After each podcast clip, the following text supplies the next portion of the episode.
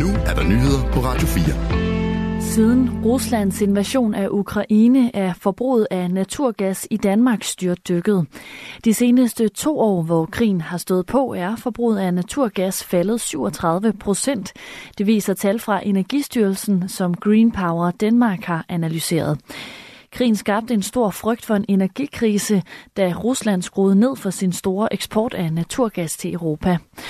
Cheføkonom Martin Ingerslev forklarer faldet med, at både danske husholdninger og virksomheder har været gode til at spare på energien. Martin Ingerslev påpeger, at mange har udskiftet naturgassen og kommet over på andre brændsler. Eksempelvis har mange privatboliger erstattet naturgasfyr med varmepumper eller fjernvarme. Inden krigen i Ukraine fik Europa op mod 46 procent af sin naturgas fra Rusland. Sidste år kom 12-14 procent af naturgassen i Europa stadig fra Rusland. Og vi bliver lidt ved krigen i Ukraine, for den ukrainske præsident Volodymyr Zelensky understreger, hvor vigtig en forsinket amerikansk hjælpepakke på 60 milliarder dollar vil være for hans krigshavede land. Det sker samtidig med, at krigen i Ukraine i dag går ind i dens tredje år. Den amerikanske hjælpepakke holdes tilbage af republikanske politikere i repræsentanternes hus. Hjælpepakken er gået igen i senatet, hvor demokraterne har magten, men indtil videre så har formanden i repræsentanternes hus, den republikanske Mike Johnson, afvist at sende forslaget til afstemning. De ukrainske styrker har på det seneste oplevet alvorlige tilbageslag på flere dele af fronten på grund af mangel på ammunition og manglende luftforsvar. Pårørende kan være en hjælp for mennesker, som har et fysisk handicap og derfor er mere begrænset i deres hverdag. Men knap hver tredje med et fysisk handicap har ikke pårørende til at hjælpe sig. Det viser en ny undersøgelse foretaget af Ulykkespatientforeningen og Polioforeningen. Thomas Sand har mere. Foreningerne har spurgt deres medlemmer, som enten har været ude for en ulykke, der har givet dem et fysisk handicap, eller er polioramte. Formand for foreningen Janus Tarp mener, at undersøgelsen er et udtryk for, at mennesker med et handicap er udfordret, når det kommer til netværk. Det siger han i en pressemeddelelse, hvor han uddyber, at fysisk handicap tærer på det sociale liv.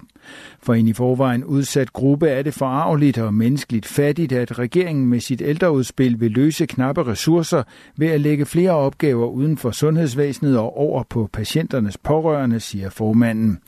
Han henviser til, at SVM-regeringen i januar kom med dens ældreudspil, der blandt andet indebærer, at pårørende vil få en større rolle i at hjælpe den ældre. Sundhedsminister Sofie Løde modtog i februar en række anbefalinger fra Sundhedssektorens prioriteringsråd, der var nedsat på initiativ af Lægeforeningen, hvor de pårørende også blev nævnt. I anbefalingerne lyder det blandt andet, at pårørende skal spille en mere aktiv rolle i at skræddersy patientforløb for at nedbringe et presset sundhedsvæsen. En spansk præst er blevet suspenderet midlertidigt fra den romersk-katolske kirke, efter at han er blevet beskyldt for at sælge lægemidler og narkotika. Præsten blev anholdt i mandags, men sagens dommer har dog valgt at løslade præsten igen. Det oplyser stiftet Palencia, som er ansvarlig for præstens sovn.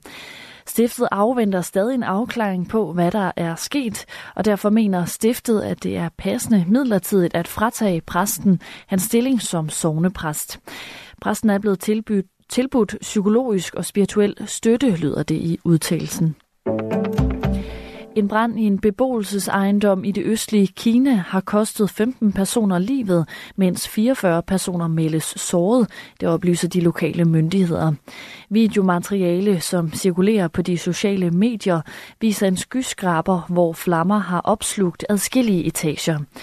Den præcise årsag til branden er ikke slået fast, men den indledende efterforskning tyder på, at branden startede på bygningens første etage, hvor elcykler blev opbevaret.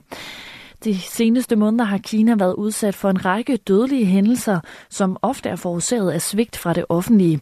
Derfor har flere opfordret landets leder Xi Jinping til dyb refleksion og til at gøre en større indsats for at forhindre de mange sikkerhedsulykker. Her først på dagen tørt vejr med lidt eller nogen sol. I løbet af eftermiddagen mere skyet med spredte byer mellem 4 og 9 grader.